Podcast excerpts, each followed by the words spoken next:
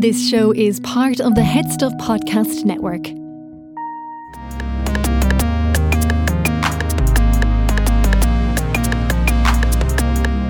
Hello and welcome to another episode of Basically. We have friend of the show, f- favourite guest extraordinaire, Luke O'Neill, in studio with us for this, what we are going to call a Poxcast. That was your idea, That wasn't was my Luke? idea. I want to copyright that. Debbie. You Hang on a can- minute. That was You can copyright it all you want. It's not a gonna- Poxcast. A Poxcast. Yeah. Um, what's going on since we saw you last? well, where will I begin? I remember those dark days of the pandemic. After you, you, you and me Every- be sitting here, the whole city empty, The and whole you and city me would sit empty, and people asking us, "Can I have my wedding?" Yeah, that was the main question. Well, the, Yeah. When I have my wedding, Can I have and my there was, wedding? there was very interesting days, wasn't it? Really, it's hard, hard to remember in, in a kind of They're strange. not. They're hard to uh, forget. Well, they certainly are. Yeah. Is well, COVID over? Yeah. Where will we start? Yeah. Uh, Start with COVID. Well, if you're a scientist, you see endless research is still happening. Lots of papers, lots of discoveries. Very exciting science, actually. And of course, the general public wouldn't need to know that, or mind you, many want to know because they were plugged in during the pandemic. Obviously, you know. The number one, well, there's two or three big questions. The first is long COVID. That's got really clear how severe that is, how common it is, how debilitating it is, and we knew anyway. You know, but also how vast, grown right? Like it's, it's not just one. Some people it's brain fog, some people Yeah. it's physical fatigue, some people it's lung issues. Exactly, yeah, and and of course every every lab that works on COVID, not every lab, but many began to move towards. Once the vaccines came along, the threat of, of the virus itself began to go. But clearly, long COVID is going to be with us for years and years. You know, and mm-hmm. some of the this is frightening. I mean, now again, one in eight have it. That looks like the overall numbers have shaken down eventually, you know. Of those one in eight, a fair few will have persistent, quite serious symptoms, you know. Uh, and yeah, there's probably three different subtypes. It depends on what, who you read, you know. Uh, brain fog is a huge thing. Fatigue is a big one, you know. But heart complaints and diabetes have emerged as, as, as erupting post-COVID Yeah. when, when they weren't there before. So that's a, um, and we knew this actually from the, the 1918 flu pandemic. Probably created a long flu thing. Right. And then maybe 15 years later, an increase in heart attacks, probably because of the injury the virus had done 15 years before, you see. Now, of course, you can worry yourself on this and think, oh, God, we've 10, 15 years ahead of us now, and so many got infected. So you don't kind of get too uh, worried at the moment. But certainly the, the numbers are there. There's increased risk of heart disease and diabetes post COVID. So Why, it was like- never just about death then, really. And we, all- we, we, were, we were saying that, remember, the, the immediate concerns people dying. But of course, long COVID could have a huge effect on our, on our society in the years to come. How is COVID? I don't understand the connection between COVID and diabetes, though. That's an interesting one. Yeah, the pancreas must be getting damaged in some way. Is one idea because, of course, what diabetes is, you don't make enough insulin. That's that's one reason. Because, of course, what diabetes means, you can't control your blood sugar. Mm-hmm. So, if, if the virus damages the pancreas, that means that system is now But why would it damage the pancreas more than a kidney? gets infect gets infected. You see, we know we know the virus can affect many different tissues. You see, it might also provoke a kind of an autoimmune type disease. Where your own immune system now begins to go into different tissues and begins to attack the tissues. There's all kinds of possible consequences of. of now, of course, the other thing I'd say is viruses have been known for a long time to mess with your immune system and. So it's not just. COVID that has a long COVID. version. Yeah, that's exactly yeah. So any kind of viral infection has a risk of all this anyway.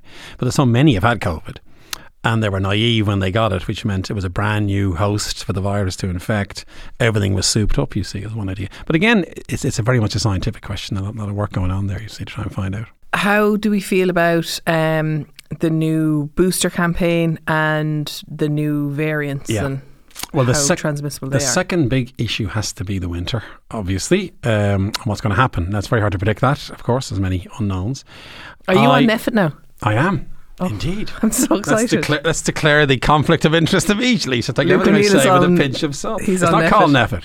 What's it called? CAG, the COVID Advisory Group. right. Okay. I'm on CAG. We're meeting this Thursday. We meet a lot, actually. Yeah. How come I'm not on? Well, you should be on it.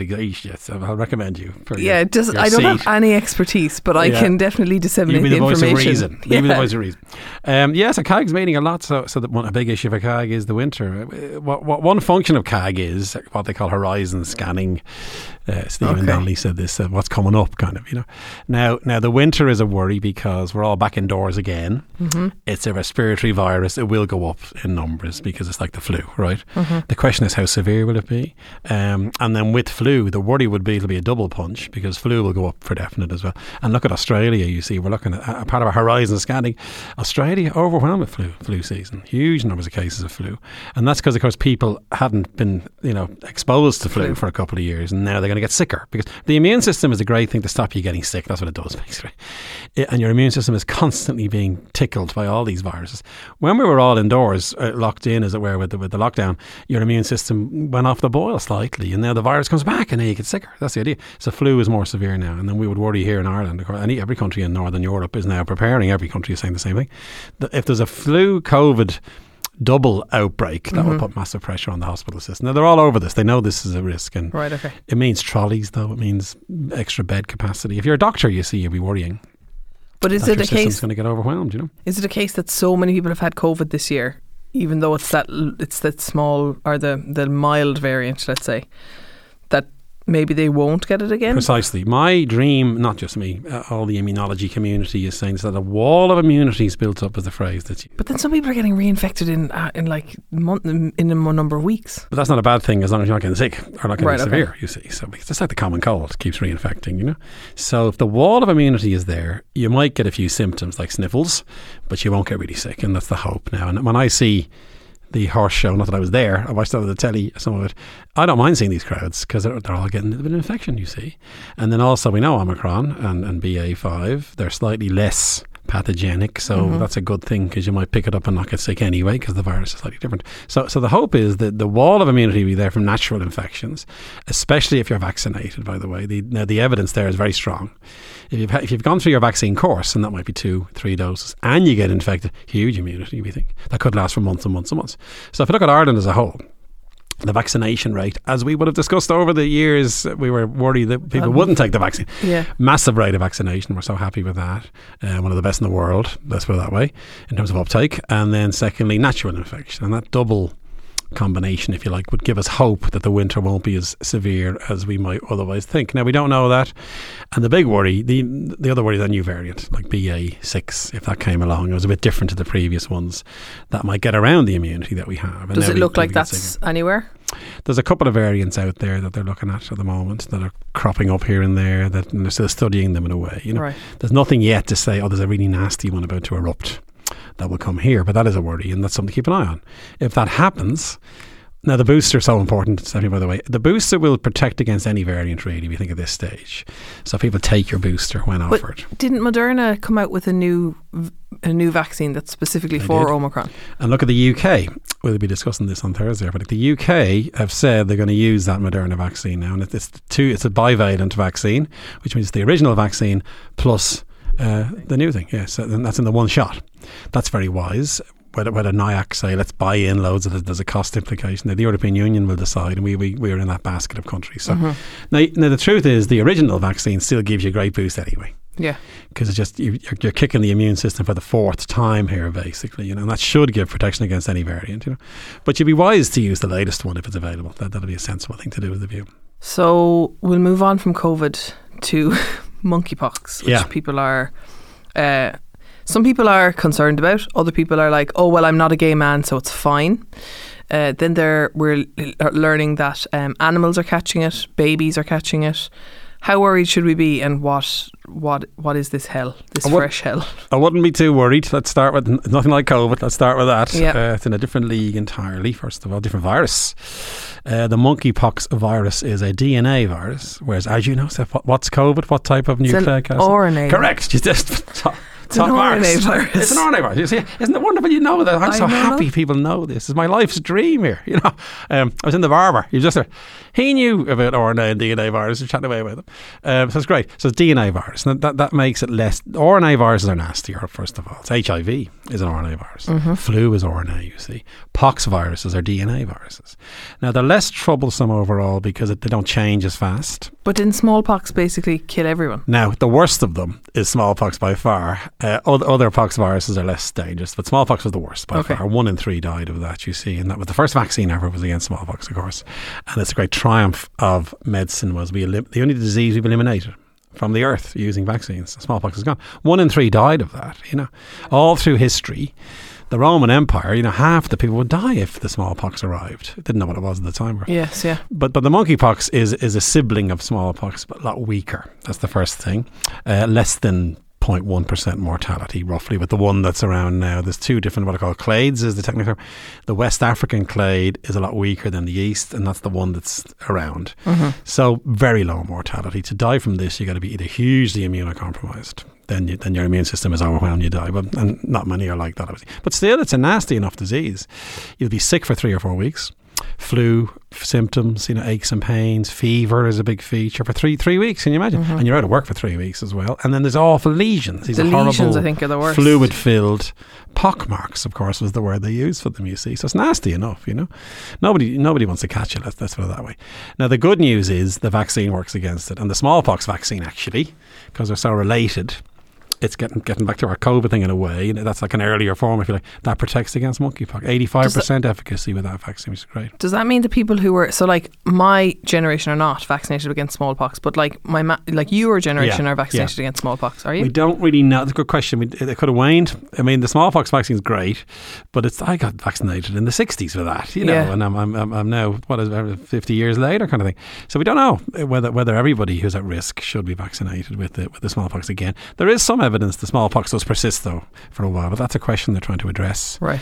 Um, but certainly, if you're in an, in an at-risk group, now what does that mean? You're a close contact with someone who, who is at risk or who has it, right? And you Yeah. haven't got it yet. Go and get the vaccine. Uh, that, that that's the at-risk group. Or Can hel- you go and get the vaccine, or Well, you do can. we Yeah, do we have enough? Well, that's the next controversy. I'm reading like you in the media how much supply there is. That they're saying there isn't sufficient supply to protect everybody at the moment. But that's, that's just a supply question. I'm sure that'll be resolved. Mm-hmm. Uh, and the ones at risk, very simple. Skin skin contact is how this spreads.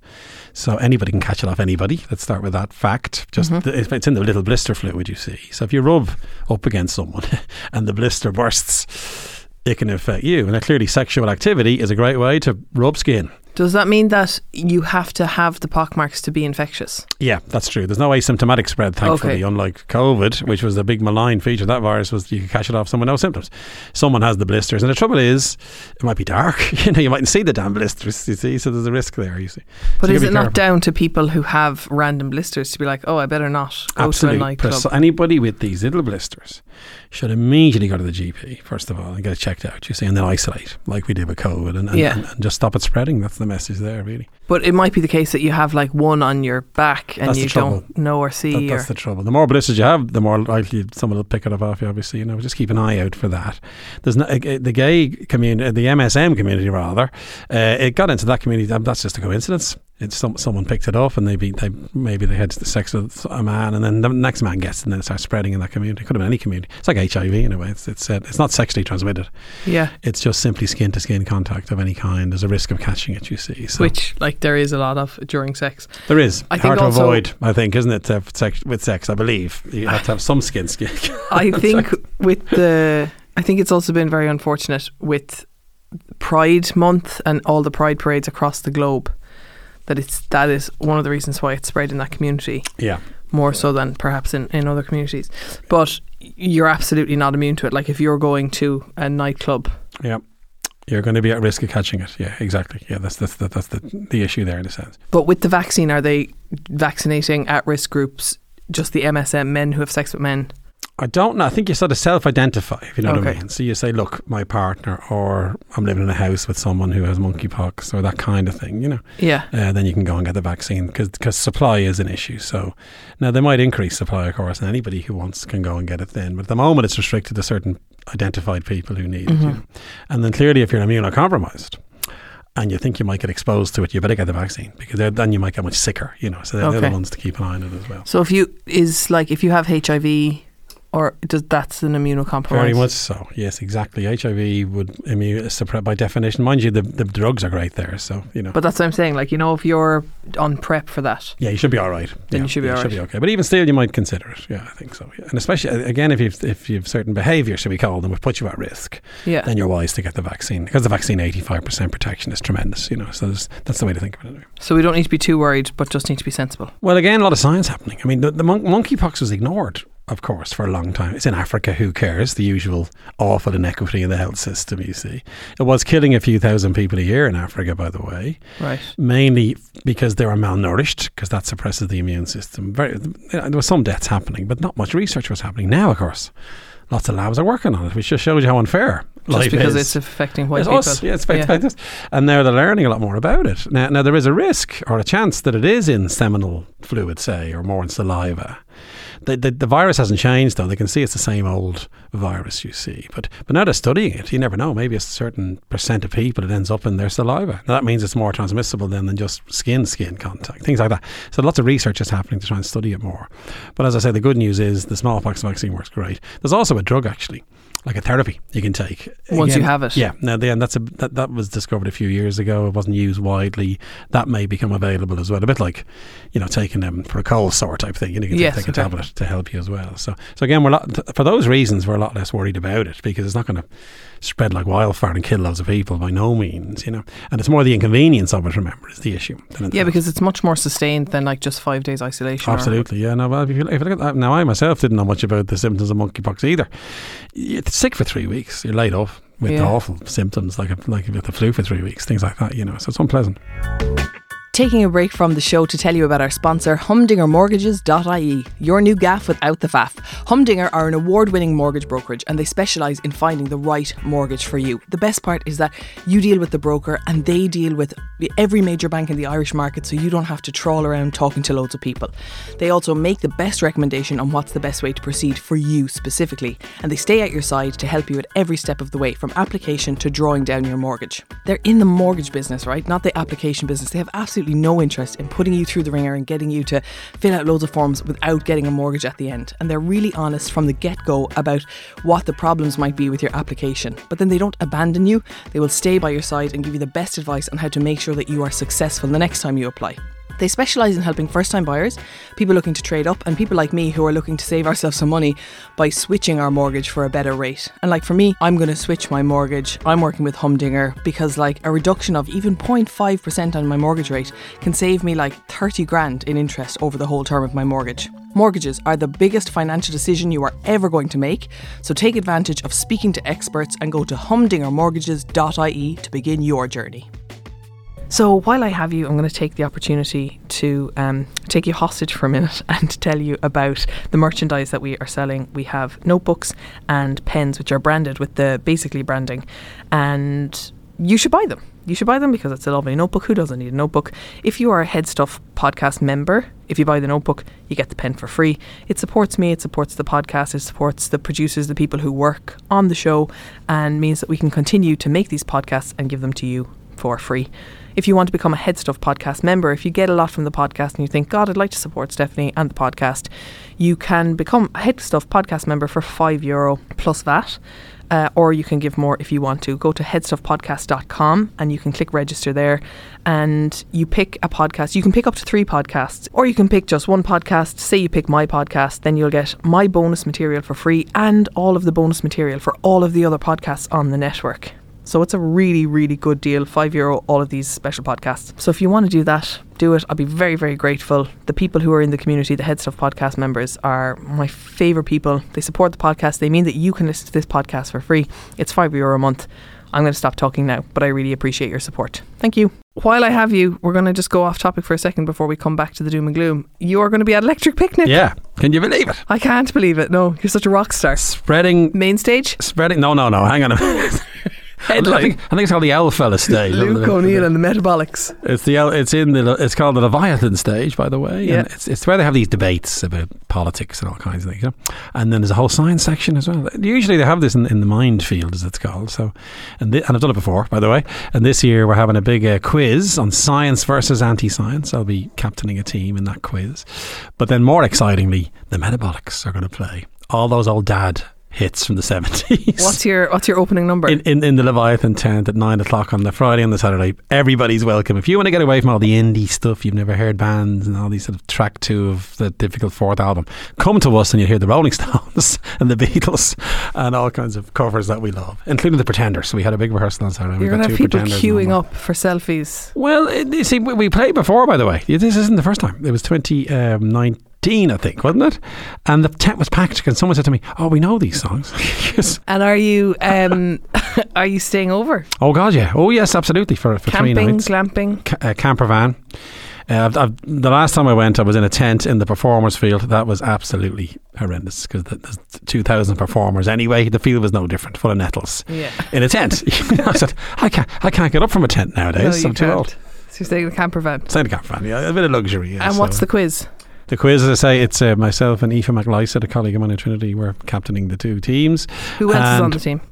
I don't know. That's a good question, though. You, you should be there. Yeah, you you do very so. well. I'll put I'll put a word in for you. Would you I'll- go if you were asked? No, you would not. I would if I was asked to be on a team, but I wouldn't stay over. Have you know? been? Did you ever go Uh, over the years? No, I've performed at a few festivals like All Together now and stuff, but I just go and I do my thing and then and get I out. leave. Yeah, yeah. No, they're strange things. I mean, I, I- I- it's very noisy. It's very me. noisy, yeah. and chaotic. I don't. But I hold up really well Oh, under you? scrutiny Oh, in terms of quizzes. good, yeah. I'm very good. You're great at quizzes. I'm great at quizzes. I should imagine you on the team. Yeah, that's right. yeah, so say Um, that to them. But yeah, there's a big science thing, and then there's a couple of science debates happening as well. I think there's a session called "How to Cure a Hangover," this kind of thing, you know, Yeah. to keep the punters happy. So this this will be in the Leviathan stage. So uh, if you're going on to Electric Friday, Picnic, Saturday, make sure that you go down and you see Luke in the Mindfield tent and in Yeah. the Leviathan tent and tell him that you're a basically listener. absolutely, very welcome. Come along, we'll have a good time. We'll have a bit of a sing song, you know, and, and lift people, and um, and there's a lot of excitement there because it's the first one since the pandemic. Can you imagine?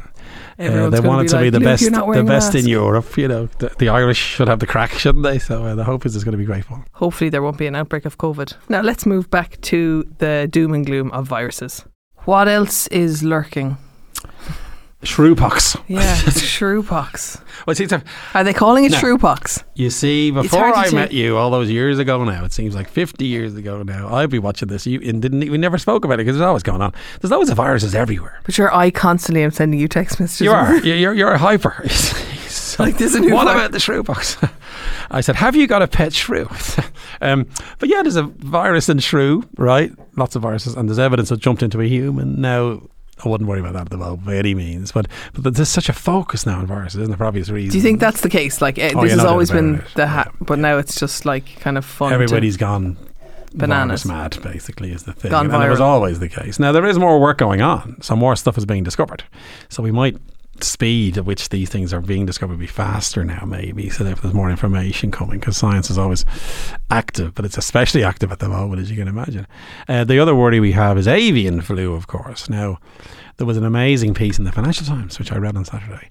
The birds are getting wiped out at the moment with this avian flu. It's H5N1 We had H5N1 before. we did before. Yeah. Yeah. Now I just read, I didn't read this myself. But I read it. So that the ga- whole gannet colonies of gannets are dying of flu basically from this H5N1. Yeah. Now it's only in bird in, in birds. If that jumped into human, then we're having another pandemic on our hands because and now it's flu based. You know. Okay. And that was always the fear pre-COVID. The prediction was the pandemic would be flu. It wouldn't be. It wouldn't be a new virus, a coronavirus. You know. But now the avian virus is there, and, and that's causing a stir. Did you know. that just never go away from when we had? Because I went away? when H5N1 was, because didn't we have to do loads of sterilizing of something? We did. Well, there was a swine flu. You see. That was the swine flu where you had to like stand in a disinfectant That's before right. you And there, were, and there was, you may remember back then said there was, there was there was hand dispensers even at that time. know. Yeah. And then that, that didn't turn out to be as troublesome, thankfully. You know, the worry would be these viruses are they're in a pig or in a bird, and they mutate, and now they can jump into humans. That's what you don't want to happen because now we have a, a flu virus that's spread. It's more aggressive and spreading more among humans, and that might replace the flu that we have at the moment and be much more troublesome. So again, your your flu people now are, are, are there as well. Remember, they've been there for decades too. But what are they doing about H5N1? Well, they're keeping an eye on it first of all, and taking more samples and trying to see if it's changing. And again, and it starts no more than COVID. It begins with someone turning up in a hospital with a respiratory disease, and you're trying to identify what that disease is, and it's usually just old-fashioned flu. You know, COVID was a brand new virus causing flu-like symptoms, and then those Chinese scientists find it. So, so now there's a lot more But vigilance. like if happening. I if I rock into the Mater right, and I'm like oh, I've got symptoms, and they test me and they're like well it's not COVID, and then they text me and uh, test me and they're like well it's not flu. yeah. Are they actually going to continue to test me until they find? Not at the moment, they won't. What, what, what, what causes alarm is severe disease. So Right, if you got really sick and they couldn't type the virus, then they're worried, what the hell is this? Is it a new virus? And that's what happened in China, you see. But would they do that in Ireland, or is it just the Chinese? I think that it's they a were? good question. Yeah, I hope so. I, I, I hope I they just will. can't imagine them being like, "We're going to get to the bottom We're of this. that's like a We're going to use yeah. all of our resources." That's right. Everyone, everybody's leave is cancelled. Yeah, Um, just so we can I- well, th th that's why you need consultants. Remember, they're, they're the most advanced doctors because they're looking for new things and trying to discover new. One you know. thousand vacant consultant posts in Ireland. Precisely. Different and, they, and they've got the training, remember, they've had years. So they, they'll be looking out for funny clinical features that a junior doctor mightn't spot because he's in- inexperienced. And if they see really, and that's in China, this happened with COVID, they noticed this wasn't like the flu. They realised pretty quickly it looked a bit like flu, but there were clinical features that made it different. And then finally they, they isolate the virus in a tour de force, really it was, you know, to isolate the brand new virus. And, and now, is it happening in Ireland? You'd hope it would be, yeah. And I think it does happen. I mean, the doctors, if they can't diagnose something, or can't type a, a bacterial virus, then then they'll, they'll make a record of it for sure. You know, Because I feel like sometimes there's so many, like people come in with all sorts of things. Now, not viruses necessarily, but everything's just called fibromyalgia. You know, that like I, Yep. if I can't tell you what it is, I'm just going to call label it fibro- fibromyalgia. fibromyalgia. Or, that, that, that's a great giveaway that they don't know. That means Yeah. they don't know what it is. Basically, that's the name you give something. It's true. Yeah, but so I, that's why I don't believe that they'll get to the root of something. well, if the person recovers and gets discharged, then the problem goes away. Remember, so Right, it's more along those lines. You know, it's, it's, it's, it, it can be just about severity as the key driver of this in a way, but it's it's difficult though. And trying to find a new virus isn't easy. You know, they cultured that coronavirus in China and then sequenced the RNA and said, oh, "Hang on a minute, this, This is never new." seen this before." So there was very clever virology guys there who could spot that and say there's something new here, and then the whole thing then takes off. You see, so And then it was two weeks to flatten the curve, and here we are. here we still are. That's Um, so that's COVID, monkeypox, Yeah, shrewpox, Shrewpox. H5N1. yeah. Anything else we need to be concerned about? in the world of viruses. Um, what else would be on my mind at the moment? It's mainly now about the vaccination campaign for definite and telling everybody over 55 because the call's gone out now. If you're over 55, go for your booster. And that's so important. And the reason is the immunity definitely wanes a bit since your last shot and winter's coming. and winter's coming. And there's a good chance you might pick it up and then get But if you had with it. COVID in the interim, you got to wait four months. Okay. That's the current guideline there. So that, and stick to that, yeah, basically. So wait the four months and then, then go and get your booster is the advice for definite as the winter comes on. Now, now the, the, one, there's a couple of reasons for this. One is to save yourself from getting sick, but to take the pressure off the health system. Everybody in hospital with COVID is occupying a bed, which could be occupied by something much more serious that can't be prevented. like H5N1, Like exactly, precisely, yeah. So, like so the- avian flu. like, when- when you think about why well I won't take the vaccine, you're you're mainly taking the vaccine to to, to not to Be be, selfish in a way Yeah. and say, look, there's someone else who's got cancer, dying of a horrible disease, who could be in the bed I'm now occupying, and I, I could have prevented me being in that bed by taking the vaccine. That's a that's a great justification for vaccination, as well as all the other reasons, by the way. You see, yeah. so and, I do think a lot of people think, oh, look, I've had three of them. I Yeah. had my first two, and then I had my booster, and sure, look, I'm grand. yeah, no, I, th- I think the, the advice would be get the booster. Yeah. If not for yourself, then for the ho- someone else who might end up in that hospital bed. Mm-hmm. Um, and then the other big thing that's happening by far that's very exciting is the one that'll stop transmission. So these are intranasal vaccines, right? Yeah, when are they coming on stream? There are 12 of those being tested as we speak. Mm-hmm. Four are in phase three, which is the last phase of all the safety first, remember. So very careful. So phase three is running now on four of them. I'd hope they'll report in the next month or so. If they work, they will take over the vaccine world because they will stop you getting sick and also stop you getting infected in the first place because they stop the nose getting infected basically. They, they wake up the immune system in your nose as well as in your lungs. So if you inhale a bit of virus, it's killed on contact kind of thing and, and the virus can't get a foothold. No symptoms and the virus is now gone. And then you won't spread it to someone else. There's a massive push on for that in America. They're calling it Warp Speed 2. You see, because Yeah. they haven't put the warp speed behind it yet. There was a big thing in the White House about three weeks ago. They brought together all the scientists and all the drug companies were assembled. Get on with it, basically. Let's get this vaccine that'll stop infection and stop disease, and that's that's the really beautiful thing to aim for. And I'm very optimistic they'll get there because the ones they've tested so far work great in animals. They'll stop the, the monkeys basically getting infected, which is great to see because they've evidence in animals. Sadly, as you know, we do stuff in animals initially and we minimise it, but that's the first place you start. And it worked in the monkeys great. So now you Why would you choose monkeys over mice? Because we're because closer to close- them yeah, so like humans. Yeah, Right, that's okay. right. The mice have a different nose. Have you noticed?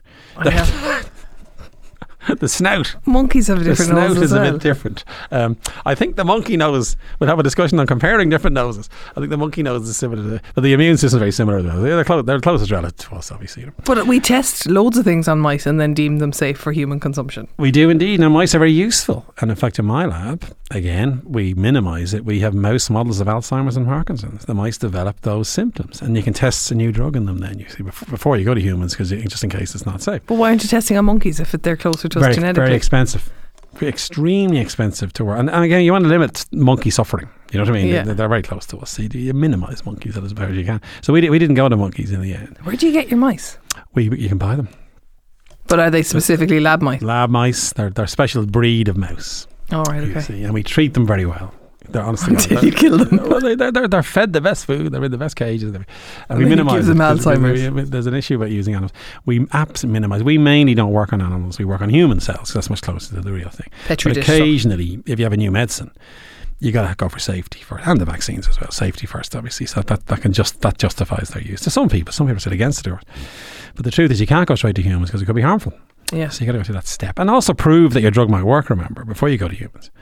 So our experimental medicine worked in three models of Parkinson's in mice. Our anti-inflammatory worked in those three models. It was tremendous result, you know. And now we're doing a trial in humans in Parkinson's. You see, we couldn't have done the trial Without doing in the unless mice. we did the mice. That, that- and, and in fact, the regulator won't allow it either. By the way, it's not as if you you could bypass it. I wonder if vegans take medicine.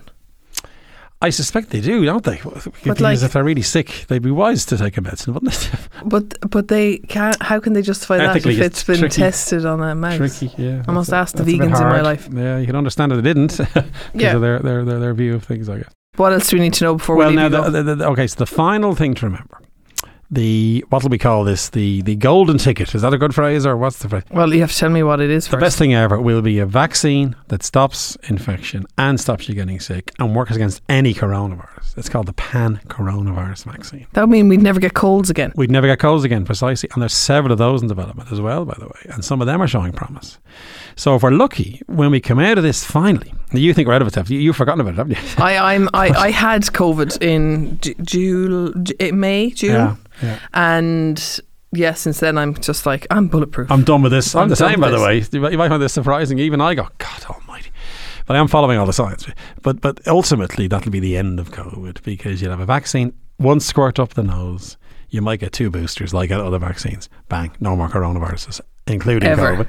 And remember, that's important, just in case there's a virus as we speak lurking in a vat in some cave. And that's a new coronavirus that can infect a human. And we're back to square one. Can you imagine if that happened? I mean, back to square one oh, again. Oh, yeah. It's SARS CoV Three. Three. Now, that's a horrible prospect. But this this universal vaccine should work against any coronavirus. And that Who are these companies and how- happen again? How likely is it? All the big companies are involved in this, uh, but the most promising one, which I spoke about before, is the U.S. Army. Oh, nice. Now, the U.S. Army has a massive research division because their soldiers die of things. You see, Yeah. and they, as you may remember, in history, soldiers often died of infections more than a bullet wound, one, one getting killed with a bullet. You know. hmm So the army has invested in vaccines for decades. They've announced, and that's about three months ago, a pan coronavirus universal vaccine, which worked great. Again, in monkeys it worked really well. So there's one example of one that's in development, and then you, it's all under the wire because these are commercially sensitive things, you know. But you see the odd little thing saying, "Oh, well, each company's trying to develop one," because that would take over the whole market as well. For them, it's it's lucrative in a way because that would Mhm. take over the entire vaccine market. Oh, I forgot to ask you before I let you go. Polio. Yes, the other one. Polio one. is back. There's so many. so many. There's so much to talk about. There's there? so much to fear. polio. Well, again, nothing to worry about here. Just make sure your children get the polio vaccine. That's the bottom line here, because there's evidence in London and New York of a decrease in uptake of the polio vaccine, mainly because of misinformation, the usual thing. So, so the anti-vax lobby, or whatever you want to call them, they've gone after polio now. Now, this is, this is devastating. This was the Polio is the horrendous thing that, like- disease. horrendous. If you talk to your grandparents, Well, I can't. well, yeah, well, nor can I. I don't, you know what I mean? But that generation, they were terrified of it because paralysis. Children were being paralysed. And they would turn up at the doctor's surgery, and within a few months, that child child's paralysed. And the doctor could do nothing to stop it. There was no treatment. The vax Salk fantastic, you know, comes along. Sabin, two, two vaccines emerge in the 50s. End of polio, brilliant. But now. But not globally, right? Polio is still not an globally. issue. Yeah, in they, Africa, they, they, have got very India. close to eliminating it like smallpox, actually. Yeah. Okay. And in fact, Africa is cleared of it now, they reckon. Parts of India and various spots around the world, there's still polio happening. But the vaccine is tremendously successful, you see. But now there's evidence. Now, the evidence, strangely, they're detecting polio in the sewage system. But guess what? It's the vaccine they're detecting. Now, that might sound a bit strange, right? There's a live vaccine you can use, you see, for polio, and a dead vaccine, a dead virus, rather, Mm-hmm. live and dead, okay? The live one can actually spread between people. It doesn't make you very sick, but it can spread. But you, It you spreads, but that's a good thing because good then thing. you're also that's right, yeah. It's, it's Safe live, from so from person to person. Uh, but if you're vaccinated, you won't pick up the live one. Do you know what I mean? Yes. You're protected against the live one as well. So the evidence of the live vaccine appearing in sewage is evidence of nobody a, a decrease in uptake of the vaccine because people Oh. are getting infected with the vaccine, strange as it may seem. which they wouldn't be if they were vaccinated themselves. Exactly. So it's the evidence that the vaccine rate has dropped. And in London, for example, I think three of the boroughs where they've measured this stuff on the sewage, they've evidence that the polio vaccine uptake has gone down. And, that, and that, that that's the most likely reason now why this live vaccine has gone up. Now, they don't use the live vaccine much. I, I would have had the live vaccine myself. It on the sugar cube. That's the one was the live one. I had it as a child. In, in in Europe, they've replaced it with the dead one, inactivated one. But certain countries still use it. It's still a very effective, you see, and it's more convenient. So probably someone came in from India, maybe or somewhere, into London, and gave it to someone who hadn't been vaccinated. Isn't that amazing? And uh, and then it goes into the sewage. The person doesn't get sick, though. Remember, the, the live. There's no evidence that the live vaccine can make you make, give you polio. Really, No, in but it's just- extremely rare cases it can. Just to make that clear, very rare. It's a very safe vaccine. But still, if you, if people are picking it up, it means they haven't been vaccinated. Which means that they could pick up polio the, the if nasty they one, precisely. It's more than nasty when you worry. I think it's because it's probably like my generation who are now having children who have never seen polio, right. never heard of polio, and therefore don't believe that The it's real. and they're like, yeah. I'm not going to vaccinate my child. Well, re- when I teach this to the students, actually, if you read about the 50s with people being paralysed, so, so a, a polio outbreak would happen, say in Dublin, right? Mm-hmm. They'd close all the swimming pools because it's waterborne. Right. And every child was made stay home for three months. They couldn't leave their houses just in case they picked it up. You see, it's horrendous.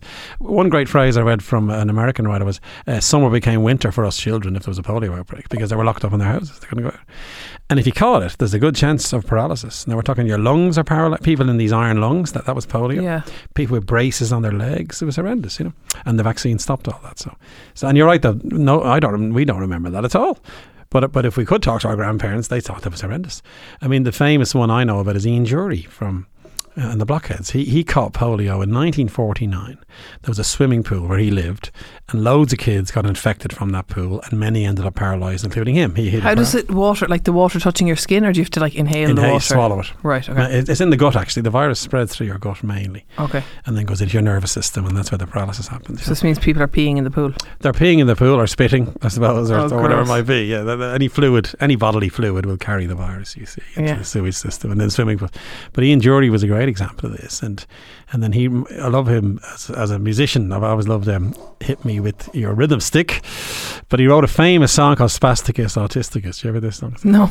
It was for the Special Olympics, actually, and, and they asked him to write an anthem, and he did. And it's called Spasticus Autisticus. And it was a bit offensive to some people, but he to say, look, I, I, I you know, I, I, I'm partially paralysed. I'm, I'm going to sing about this. You know, it was a Yeah. great song, really. You know, but he was an example of someone just a child in a swimming pool caught polio and then ended up almost died as well. Remember, because the mortality rate's high as well. So again, the message has to be: it's in the six in one vaccine in Ireland. Let's make that clear. If you bring your child to be vaccinated, it's in the vaccine called the six in one, which has six different vaccines in. Great protection. So the message from the polio at the moment is. Um, Please, as ever, take the vaccine. It's not as if polio is going to be rampant, uh, but please take the vaccine. Is the message there? Well, that's enough cheer for today, I suppose. Um, I'll get you back on the next time I read something in a paper that freaks me out. Yeah, always happy to help. Definitely, just reassure you. Yeah. So that's our Poxcast for today. Um, Luke O'Neill, as ever, thank you so much. And uh, we'll get Luke back um, if there's any other things that we need to worry about. Yep. Uh, Watch our- this space as usual. Watch this space and every other space around you, and don't go into swimming pools and don't go near any gannets. um, our music is by Only Rune. Our graphic design is by Cathal O'Gara. We're produced by Julie Hassett, and we're part of the Head Stuff Podcast Network. See you next week.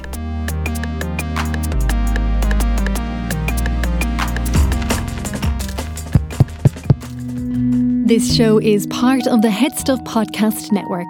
a hub for the creative and the curious. Shows are produced in association with Headstuff and the Podcast Studios Dublin. Find out more or become a member at headstuffpodcasts.com.